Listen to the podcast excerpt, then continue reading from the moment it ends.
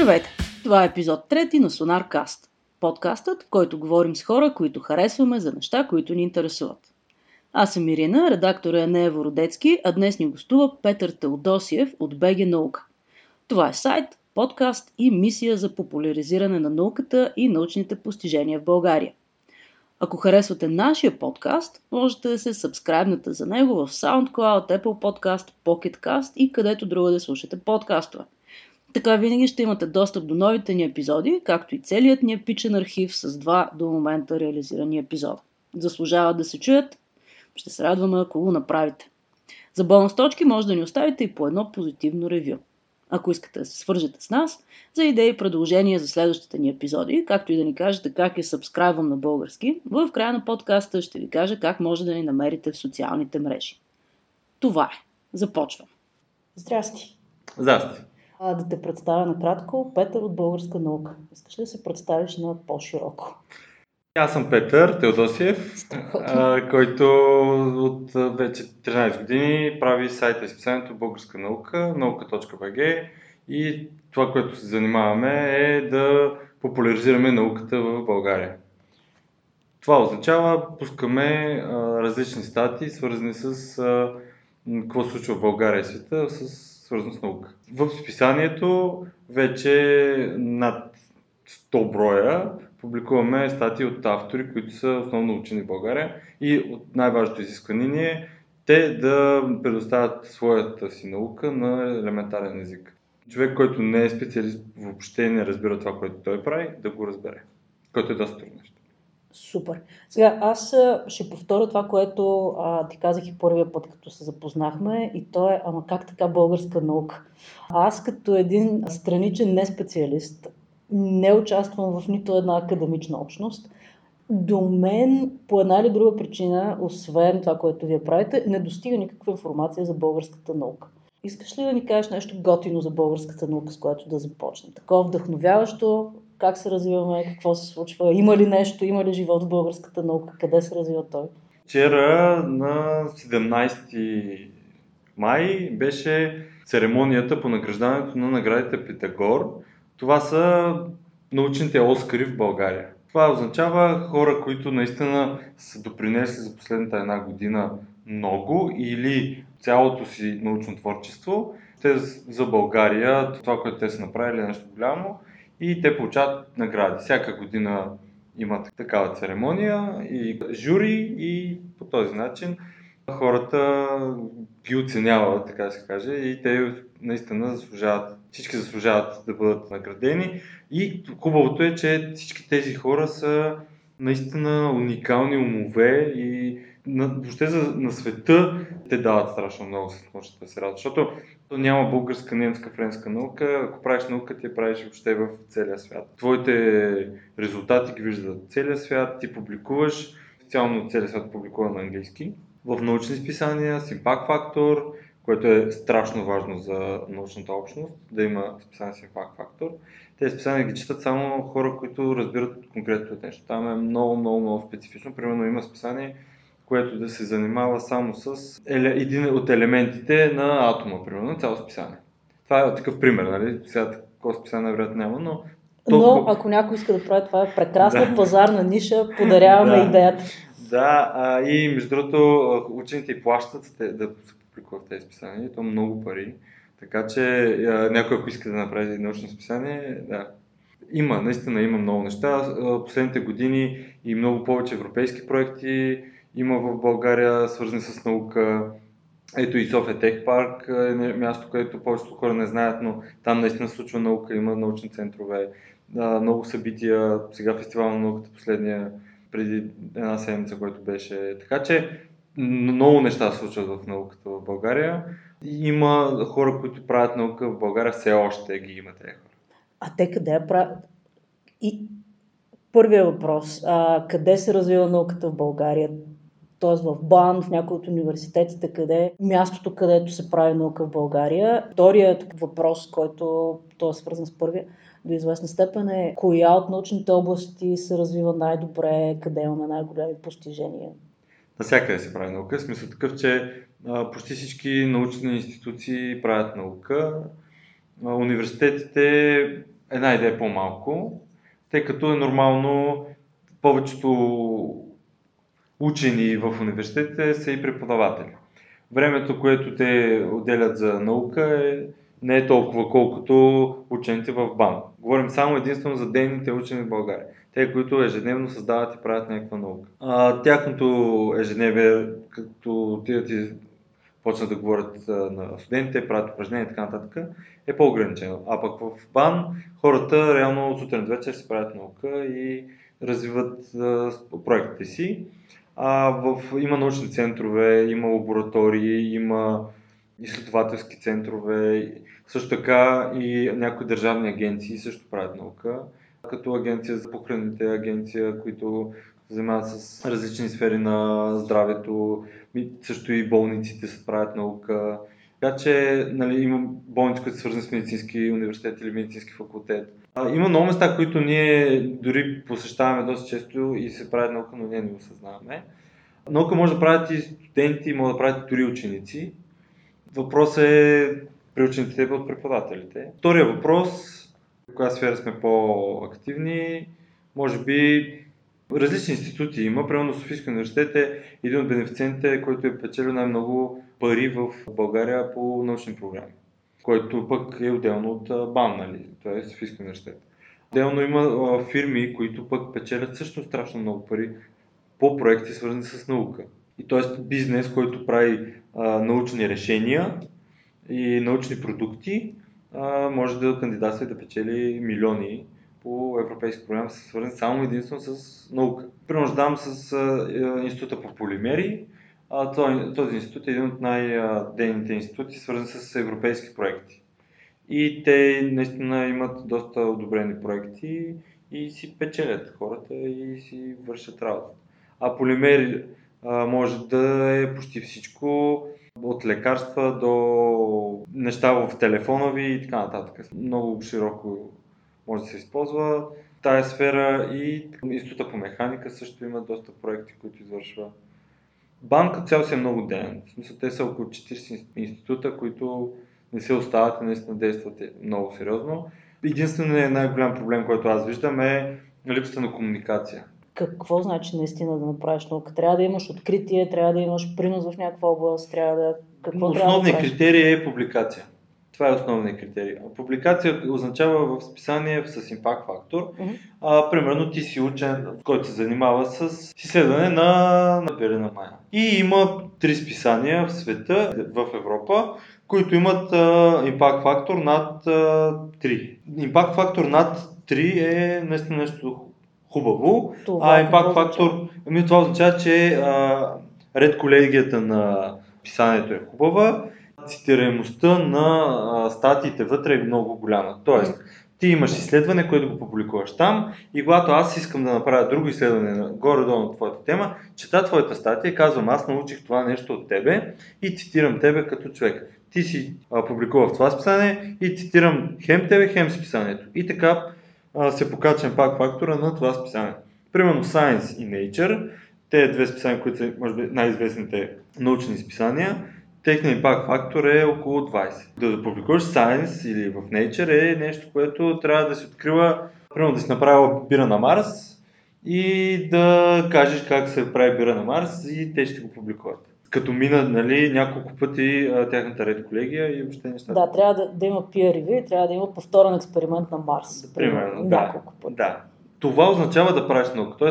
да има доказателство някъде, където а, никой не може да се усъмни, че това не се е случило. Статия може да има и за това, че а, си регистрирала нова планета, екзопланета, нова звезда някъде. По този начин и какъв е приноса. Хубаво е да знаем колко екзопланети има, защото една от тях може да е следващия ни дом, може след двеста години да е, но може ти да си причината да отидем там. Така че има много различни видове наука.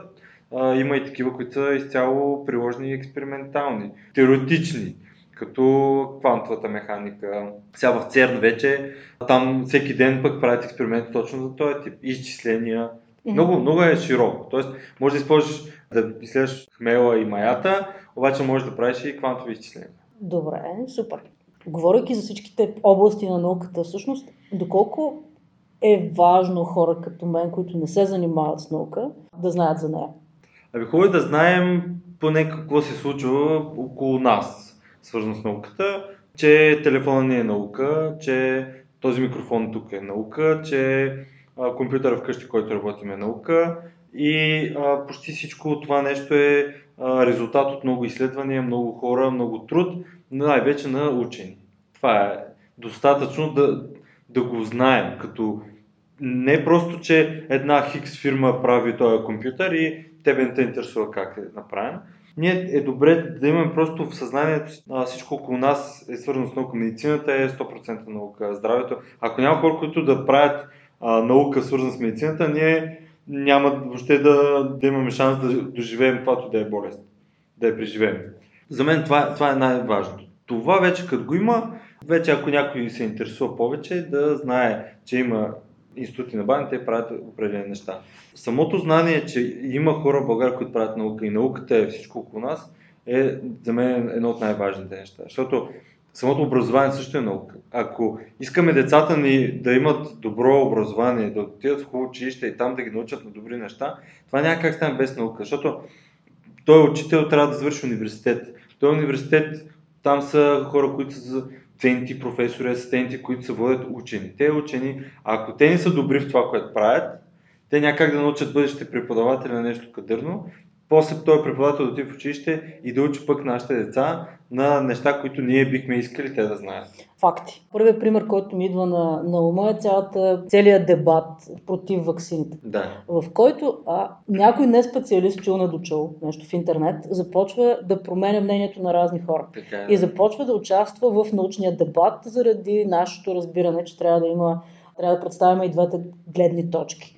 Така че няма ли леко изкушаване? Аз ако съм учен, леко ще се изкуша да не казвам на широката общественост какво правя, за да не стават такива То, наистина, издавателства. В България специално, умишлено или не, хората, свързани, които занимават с наука, много малко казват какво правят.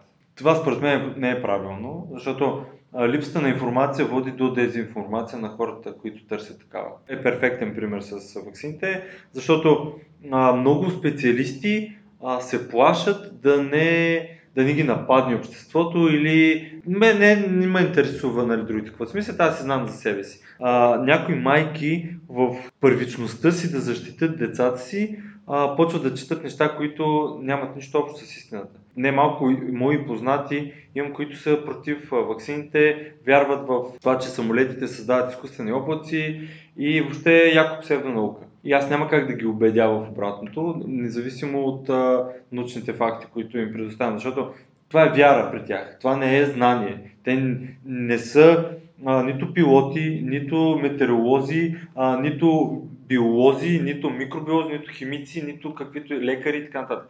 Те са хора, които последния път, когато са чели нещо в химия, било прямо в осми клас, нещо в биология в девети клас и до там. И те ти казват ваксините какви са и какви не са. Е, това е абсурда. Няма как да, да ни казва човек, който никога не е стъпва в лаборатория и не знае какво означава да изследваш и да, да експериментираш, да стигнеш до резултат, който спасява милиони хора и ти да кажеш, не бе, не, ние сега ще почнем да, да мрем като копчета, защото не ни трябват ваксини.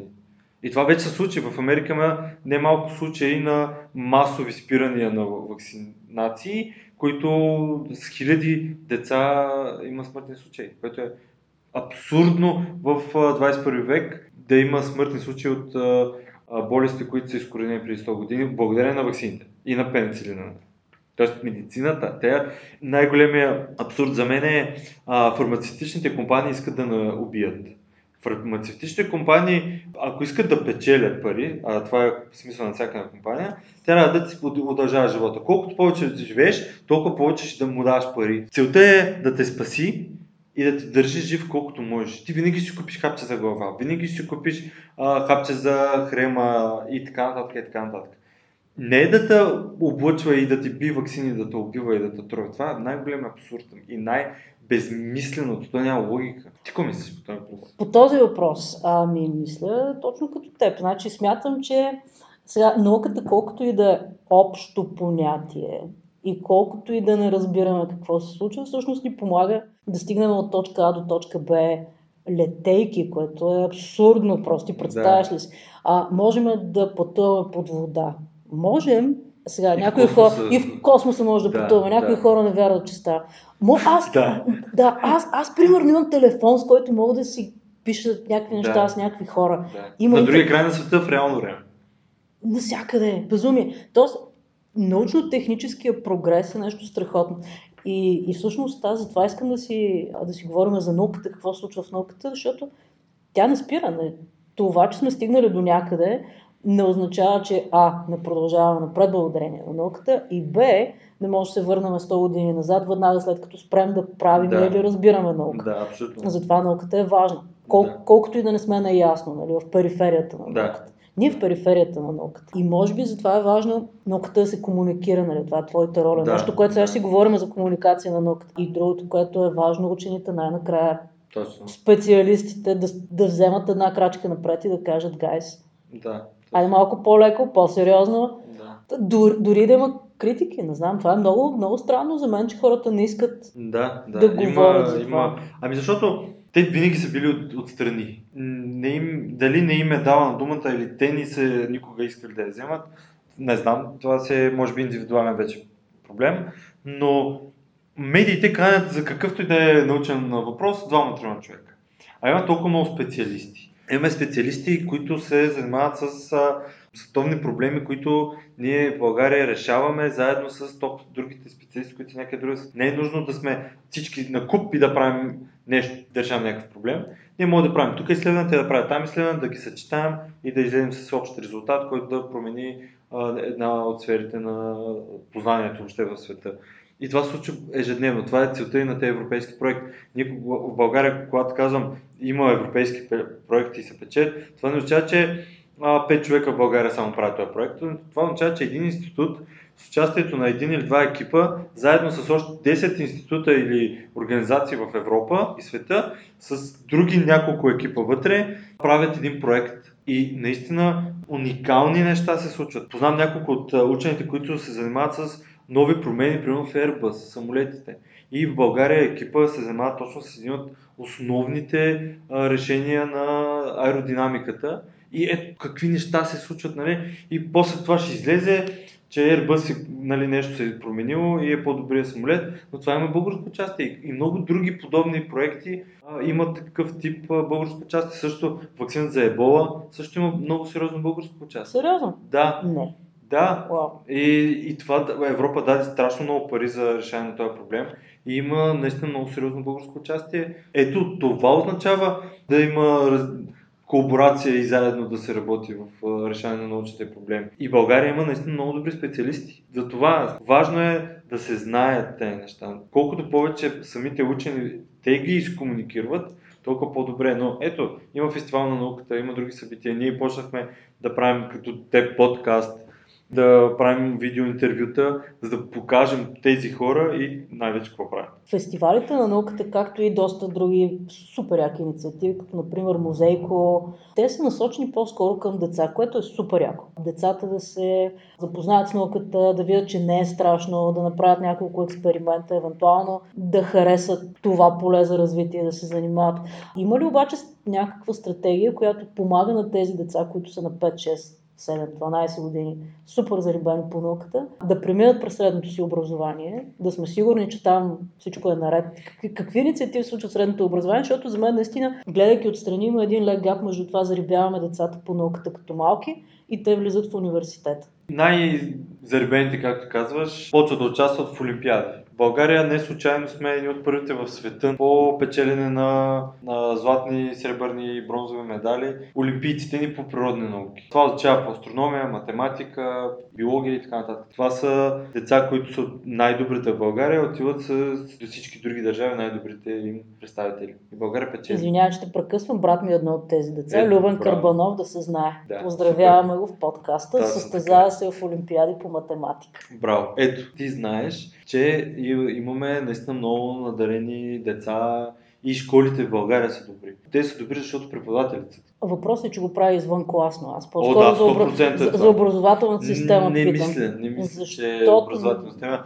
Ето, тоест, ти трябва да дойдеш в училище, което да е окей с това и, и развива, има такива цели. Повечето училища са обикновени училища. Лично аз съм завършил строителен техникум тогава в Добрич, което беше една от най-лошите образователни институции в града, сигурно. В момента не съществува. Това беше причината да направим с брат ми БГ Наука. Някой път ревърс инженеринг правиш. Да, да, да, напук. Да, и създаваш алтернативата. Ти виждаш колко е зле. Не дъното, това беше минус двеста. И създаваш нещо, което да... Пак извънкласно го създаваш. Учителите не те разбират дори защо създаваш нещо, което се казва българска наука деветдесети клас. До ден днешен това правят вече тринайсет години. Добре, обръщаме се към всички хора, които могат да направят нещо за средното образование. Моля ви се, по-сериозно. Точно така. А, и родителите не... могат много да неща да направят. Не, те могат. Въпросът е, че това е много време и усилия, поне това, което аз виждам. Както за децата, така и за родителите, така, защото те ходят на училище, ходят на работа, пишат домашната за училище, ходят на този урок, на този урок и е малко по-сложно. Но е добре се пак, че има хора, които го правят извън клас. Има, има и много учители, които се вкарват страшно много и създават и точно такава среда, които учениците пък да се развият и да искат. Реално повечето хора, които съм интервюрал от учените, и един от въпросите е защо се занимават с наука, почти всички имат някакво влияние от образованието. Пък образованието е от хората, които им го дават. Те не отиват някъде, дето има наредени книги, само си ги отваряш. Учителят те вдъхновява, той те навива за това нещо и те са хората, които трябва да, да създадат този продукт, бъдещето, на което ние имаме децата. Част от тях се опитват. Има, да, да, има, да, има много добри примери. Да. Точно така. Според мен, може би... Всъщност, има ли някаква държавна политика за това нещо? Ами сега... Има ли нещо, което се опитват да развият? Защото четах нещо много забавно вчера. Българският парламент гласува България да бъде на световно ниво... световно научно ниво за две хиляди и триста, което какво означава това? Да, да, да, гласувахме, нали, нашия парламент гласува и сега сме на световно ниво. Чакай, какво означава не това? Знам, има, да. И аз не знам. Има ли някаква стратегия за, за средното образование?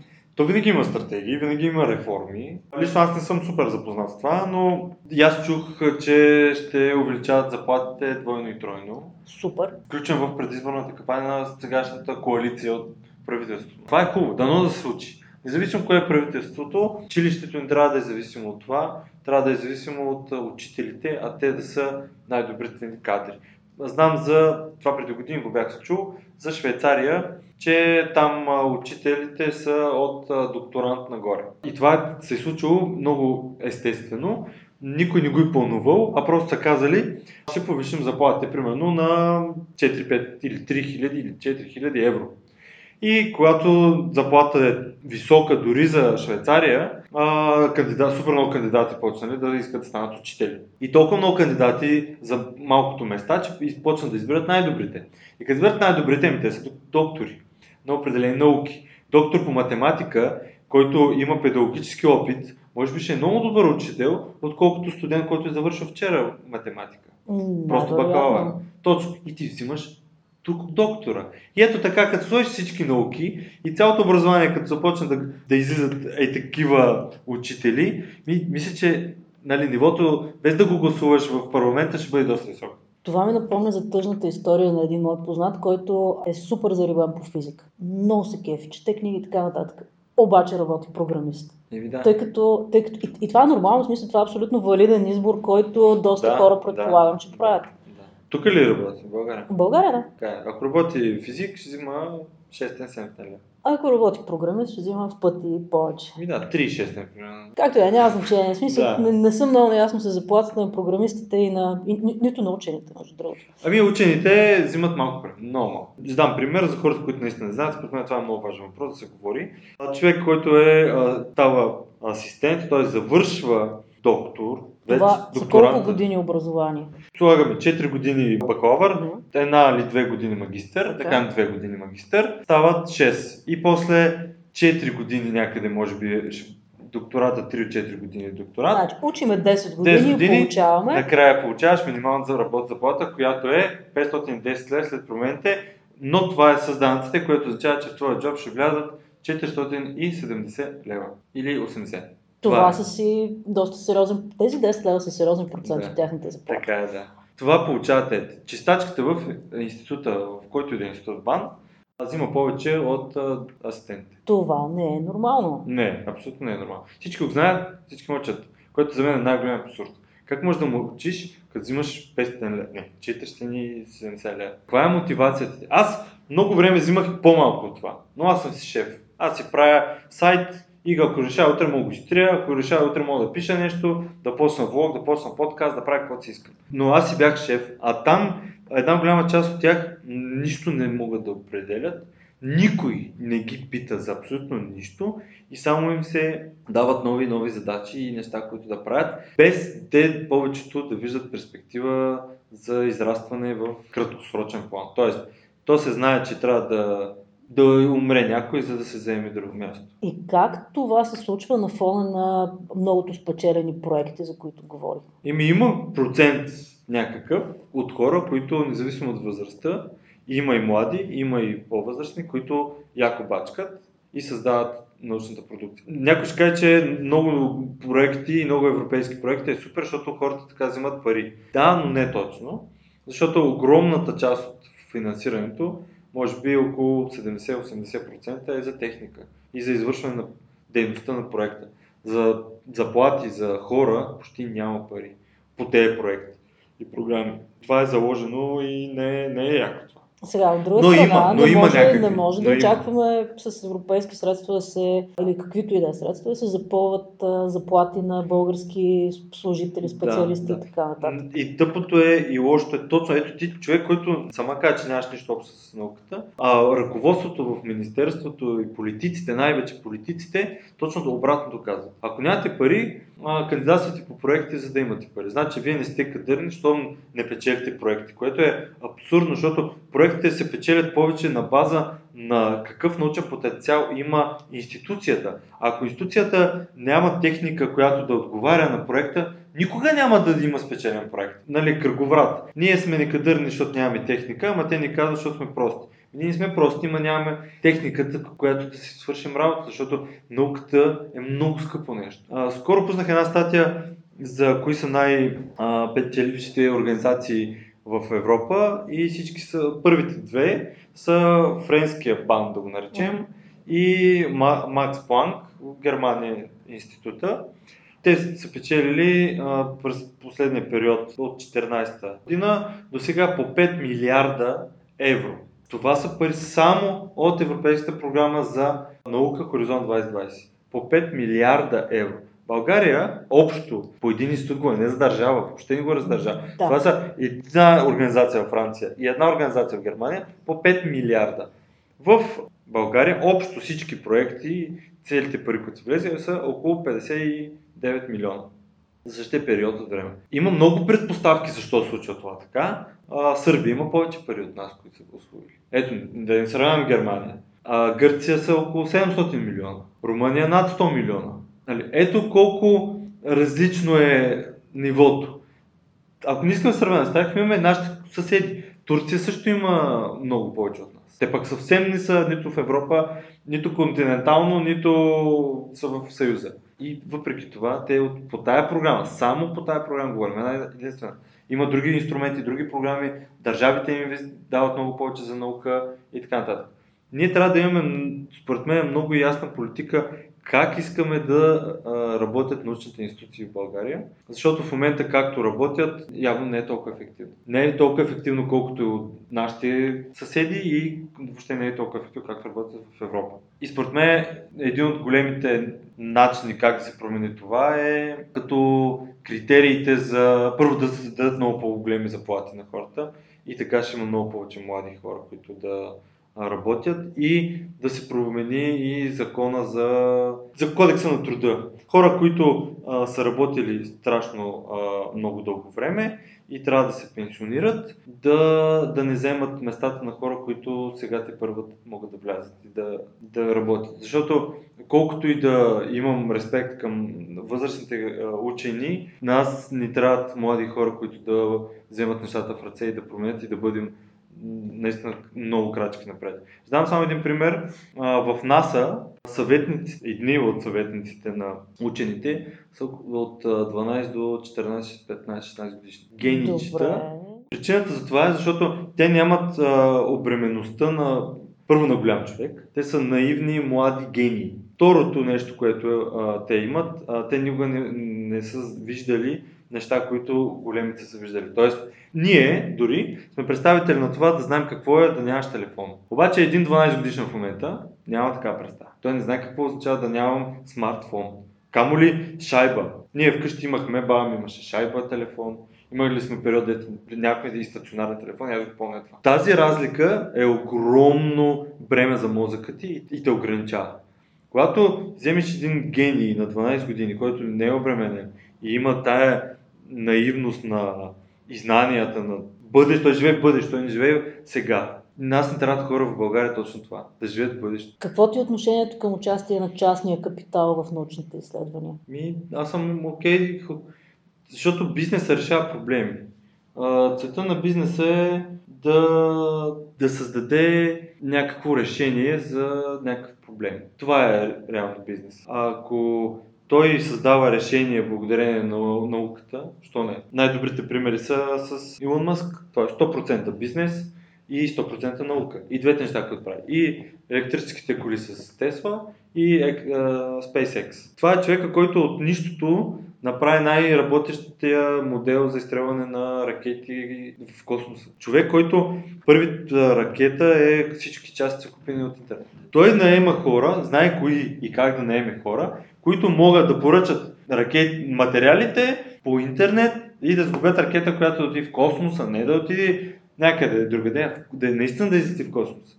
Факт, че първите три-четири излитания се провалят, накрая успява. В момента той е единственият, който НАСА има договор за изстрелване на ракети и на спътниците и нещата, които нас... И не случайно, защото той го прави и с пъти по-ефтино. Едно изстрелване а, преди на, на Боинг а, е било, цифрите са примерни, бяха около четиристотин милиона долара, а той го прави за шейсет. Знам наистина, че го прави за шейсет милиона, но на Боинг бяха много големи. Над сто-двеста. С пъти по-малко. За пъти много измерно. Пъти, много пъти по- по-ефтино. И най-важното е, че след това тая ракета не отива и се гърми и изчезва, както било до сега. Ами тя се връща сама, каца си там, дете излетяла, товариша наново и пак излета. Това е било преди десет години немислимо на практика да видиш, да, да можеш да си представиш, че ще, ще има такова нещо.